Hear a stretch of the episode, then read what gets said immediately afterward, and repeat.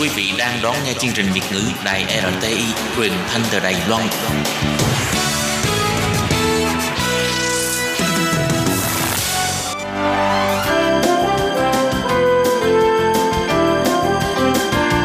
Xin mời quý vị và các bạn đến với chuyên mục Nhìn ra thế giới. Chuyên mục này gồm những nội dung liên quan đến quốc tế,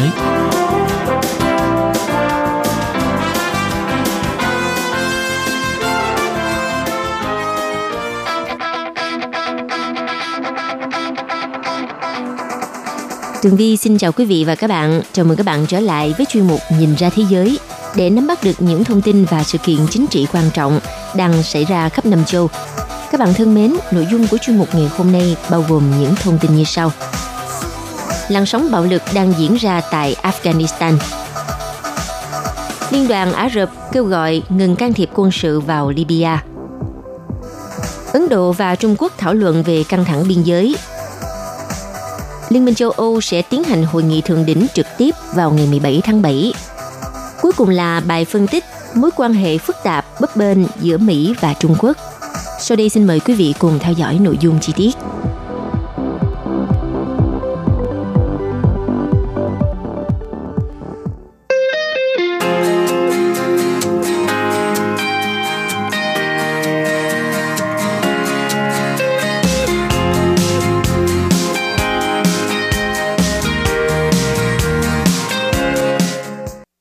Hôm ngày 22 tháng 6, theo tờ Tân Hoa Xã cho biết, người phát ngôn Hội đồng An ninh Quốc gia Afghanistan, ngài Jai Faisal cho biết,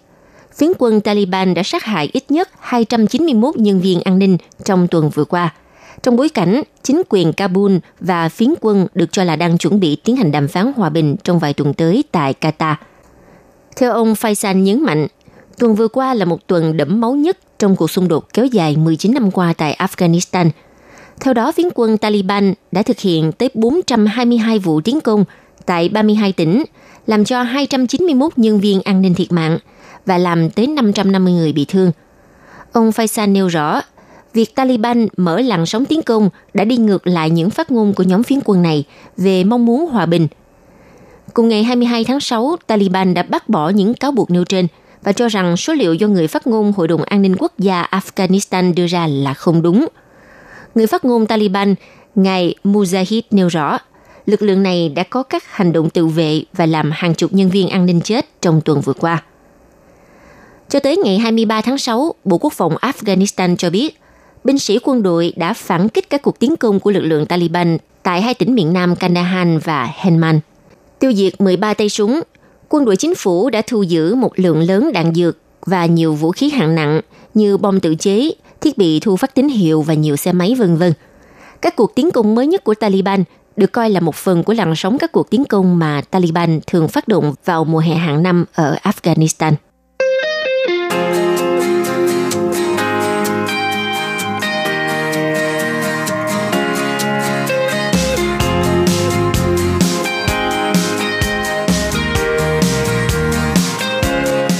Vừa qua, Liên đoàn các quốc gia Ả Rập đã kêu gọi các nước bên ngoài ngừng can thiệp quân sự vào đất nước Libya. Liên đoàn Ả Rập đang tổ chức một cuộc họp khẩn cấp về căng thẳng leo thang ở Libya theo đề nghị của Ai Cập. Cuộc họp trực tuyến cấp ngoại trưởng sẽ thảo luận về các sáng kiến bao gồm tuyên bố Cairo, đề xuất của Thủ tướng Libya ngài Fazez al-Sarraj và các lời kêu gọi chuẩn bị cho cuộc bầu cử. Trong cuộc họp Tổng thư ký Liên đoàn Ả Rập, ngài Ahmed Abo Ghettit đã đề xuất sáng kiến 6 điểm nhằm giải quyết cuộc khủng hoảng ở Libya. Ông Getty cam kết gìn giữ chủ quyền độc lập toàn vẹn lãnh thổ và thống nhất quốc gia của Libya, đồng thời cũng nhấn mạnh rằng mọi thỏa thuận ngừng bắn sẽ không thành công hoặc là tồn tại lâu nếu như các bên không tuân thủ rõ ràng. Ông Getty lên án tất cả các hình thức can thiệp quân sự nước ngoài tại quốc gia Ả Rập này và từ chối bất kỳ giải pháp quân sự nào đối với tình hình ở Libya – Ngoài ra, Liên đoàn Ả Rập khẳng định một giải pháp chính trị toàn diện là cách duy nhất để giải quyết cuộc khủng hoảng Libya trên tất cả các khía cạnh. Ưu tiên trước tiên đối với tình hình Libya là giảm sự leo thang căng thẳng, ngừng bắn và tiếp tục các cuộc đàm phán giữa các bên có liên quan. Trước đó vào hồi đầu tháng 6, Tổng thống Ai Cập ngài ECC đã công bố một đề xuất hòa bình được gọi là tuyên bố Cairo nhằm chấm dứt cuộc nội chiến ở Libya thông qua lệnh ngừng bắn và một hội đồng lãnh đạo được bầu. Tuy nhiên, tình hình vẫn diễn biến phức tạp khi mà phía Thổ Nhĩ Kỳ tăng cường hậu thuẫn về quân sự cho chính phủ đoàn kết dân tộc Libya, một đất nước đã rơi vào khủng hoảng kể từ năm 2011 cho tới nay.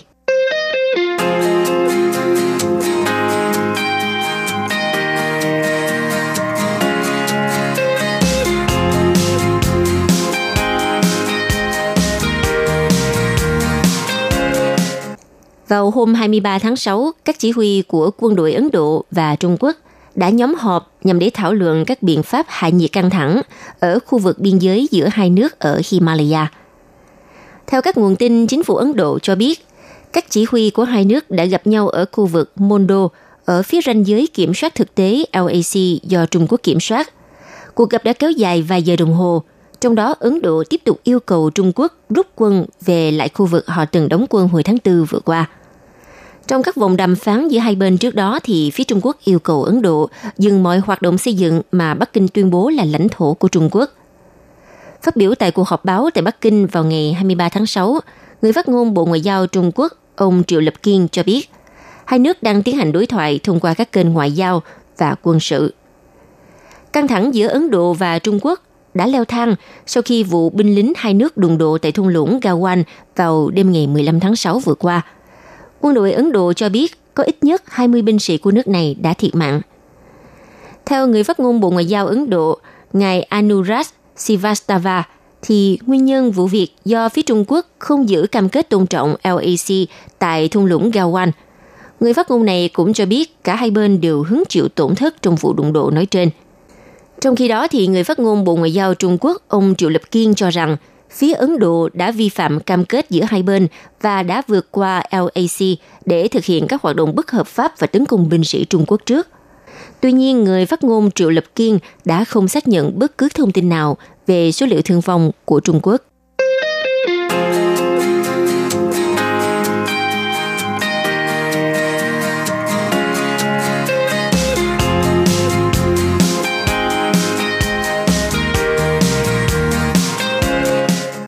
Các nhà lãnh đạo của 27 nước thành viên Liên minh châu Âu sẽ nhóm họp tại Brussels vào ngày 17 tháng 7 sắp tới để thảo luận gói phục hồi kinh tế. Cuộc họp sẽ kéo dài 2 ngày và đây sẽ là hội nghị thượng đỉnh trực tiếp đầu tiên của Liên minh châu Âu từ khi xuất hiện dịch viêm đường hô hấp cấp COVID-19. Lần gần đây nhất, các nhà lãnh đạo họp trực tiếp là vào tháng 2 và đã không đạt được thỏa thuận về ngân sách của khối sau hai ngày thảo luận căng thẳng. Sau đó các cuộc gặp tiếp theo đều diễn ra trực tuyến do đại dịch diễn biến phức tạp. Theo như kế hoạch thì tại cuộc gặp sắp tới vào ngày 17 tháng 7, các nhà lãnh đạo sẽ thảo luận lộ trình phục hồi trị giá 750 tỷ euro mà Chủ tịch Ủy ban châu Âu ngài Ursula von der Leyen đề xuất. Gói phục hồi trên bao gồm 500 tỷ euro dưới dạng trợ cấp. Đây là theo gợi ý của Pháp và Đức. Và 250 tỷ euro dưới dạng cho vay – nhằm giúp cho các doanh nghiệp phục hồi sau đòn giáng chưa từng thấy của đại dịch COVID-19.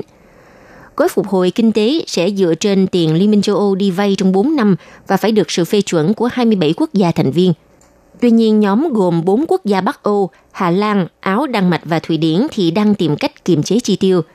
thiên về các khoản cho vay kèm theo những yêu cầu khắc khe thay vì các khoản hỗ trợ.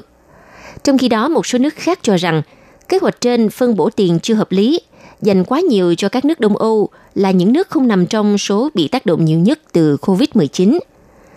Vấn đề này sẽ còn phức tạp hơn bởi vì quỹ phục hồi này nó gắn liền với ngân sách 7 năm của Liên minh châu Âu mà các nhà lãnh đạo cũng sẽ thảo luận trong cuộc gặp 17 tháng 7 sắp tới. Ngoài ra, một diễn biến khác, Thủ tướng Đức ngài Angela Merkel,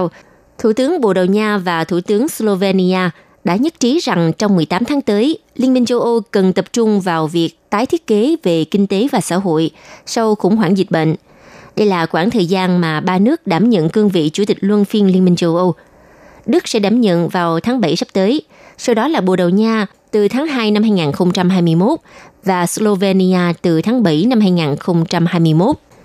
Sau khi tiến hành cuộc họp trực tuyến ba bên giữa Đức, Bồ Đào Nha và Slovenia,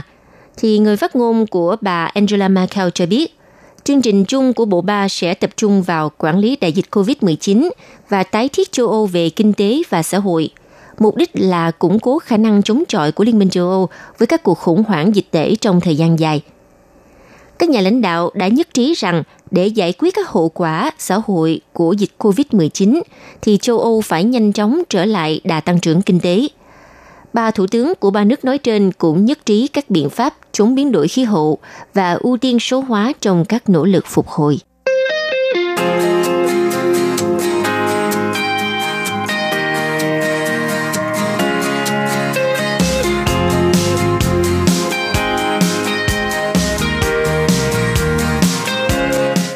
Vào hôm 22 tháng 6, tuy rằng cố vấn kinh tế Nhà Trắng, ngài Peter Navarro đã cải chính thông tin thỏa thuận thương mại Mỹ và Trung Quốc đổ vỡ, nhưng mà tuyên bố trước đó đã một lần nữa phơi bày rạn nứt ngày càng sâu sắc giữa hai cường quốc trong đại dịch COVID-19. Hôm 22 tháng 6, truyền thông quốc tế đồng loạt dẫn tuyên bố của ông Navarro xác nhận thỏa thuận thương mại giữa Mỹ và Trung Quốc đã kết thúc. Đề cập nguyên nhân thì cố vấn Nhà Trắng trong cuộc phỏng vấn với hãng Fox News đã nhắc lại cột mốc thời gian 15 tháng 1 khi phái đoàn Trung Quốc đến Mỹ ký kết thỏa thuận thương mại giai đoạn 1. Theo ông Navarro, đây cũng là thời điểm đại dịch bùng phát ở Trung Quốc. Nhưng thay vì cảnh báo sớm, thì các quan chức này vẫn để cho hàng trăm ngàn người xuất cảnh tới Mỹ để lan truyền virus. Và điều mà khiến cho Washington tức giận là chỉ vài phút sau khi việc ký kết thỏa thuận hoàn tất, máy bay đưa phái đoàn Trung Quốc về nước cũng là lúc Mỹ nghe tin về đại dịch. Tổng giám đốc Tổ chức Y tế Thế giới WHO hôm 22 tháng 6 cảnh báo tình trạng các nhà lãnh đạo thế giới chia rẽ và chính trị hóa COVID-19 có thể sẽ cản trở nỗ lực đối phó đại dịch trên toàn cầu. Tuyên bố của ông Navarro được đưa ra giữa lúc dịch bệnh tiếp tục diễn biến phức tạp với số ca nhiễm trên thế giới đã vượt ngưỡng 9 triệu người. Theo Tổ chức Y tế Thế giới WHO thì mối đe dọa lớn nhất mà con người đang đối mặt không chỉ là COVID-19 mà còn là việc thiếu đoàn kết cộng đồng cũng như là vai trò lãnh đạo toàn cầu.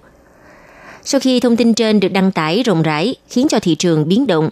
ông Navarro đã đính chính bằng tuyên bố thỏa thuận thương mại Mỹ và Trung Quốc vẫn tiếp diễn. Về những bình luận trước đó thì quan chức này khẳng định nội dung phát biểu đã bị đặt ra ngoài ngữ cảnh, rằng ông chỉ muốn nói về sự thiếu niềm tin đối với Trung Quốc khi mà họ không minh bạch nguồn gốc COVID-19. Cùng ngày 22 tháng 6, Tổng thống Mỹ Donald Trump trên Twitter của mình cũng khẳng định sự toàn vẹn của thỏa thuận thương mại với phía Trung Quốc. Tuy vậy, chính ông Donald Trump tuần vừa rồi cũng đã từng lên tiếng đe dọa các quan hệ với Bắc Kinh sau cuộc đối thoại cấp cao giữa quan chức hai nước. Hiện nhiều người cho rằng chủ nhân Nhà Trắng ông Donald Trump đang muốn sửa lưng đại diện thương mại Mỹ ngài Robert Lighthizer khi à, ông này cho rằng việc tách rời kinh tế Mỹ với Trung Quốc không phải là một lựa chọn khả thi – vào hôm ngày 22 tháng 6, Bộ Ngoại giao Mỹ đã tiếp tục bổ sung 4 tổ chức truyền thông nhà nước Trung Quốc, gồm Đài truyền hình Trung ương Trung Quốc, Dịch vụ tin tức Trung Quốc, Nhân dân Nhật báo và Hoàng cầu Thời báo vào danh sách phái Bộ Ngoại giao nước ngoài. Theo trợ lý Ngoại trưởng Mỹ ngài David Stilwell, thì bốn thực thể kể trên không đơn thuần là tổ chức truyền thông mà là cơ quan tuyên truyền của chính phủ Trung Quốc Thông qua quy định mới này thì Washington hy vọng sẽ tăng tính minh bạch về các hoạt động truyền thông của Bắc Kinh tại nước Mỹ. Hồi tháng 2 vừa qua, chính quyền của Donald Trump cũng đã thắt chặt quy định đối với năm cơ quan truyền thông nhà nước Trung Quốc tại Mỹ.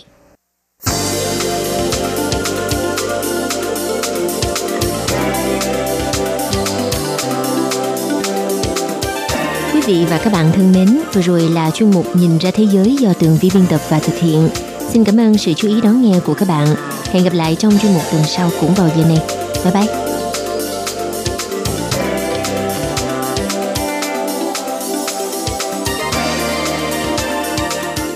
Quý vị và các bạn thân mến, sau đây là email của Ban Việt ngữ ctv a rti org tvk hộp thư truyền thống của Ban Việt ngữ Việt Nam Miss PO Box 123 gạch ngang 199 Taipei 11199. Còn thính giả ở Việt Nam xin gửi đến hộp thư số 104 Hà Nội, Việt Nam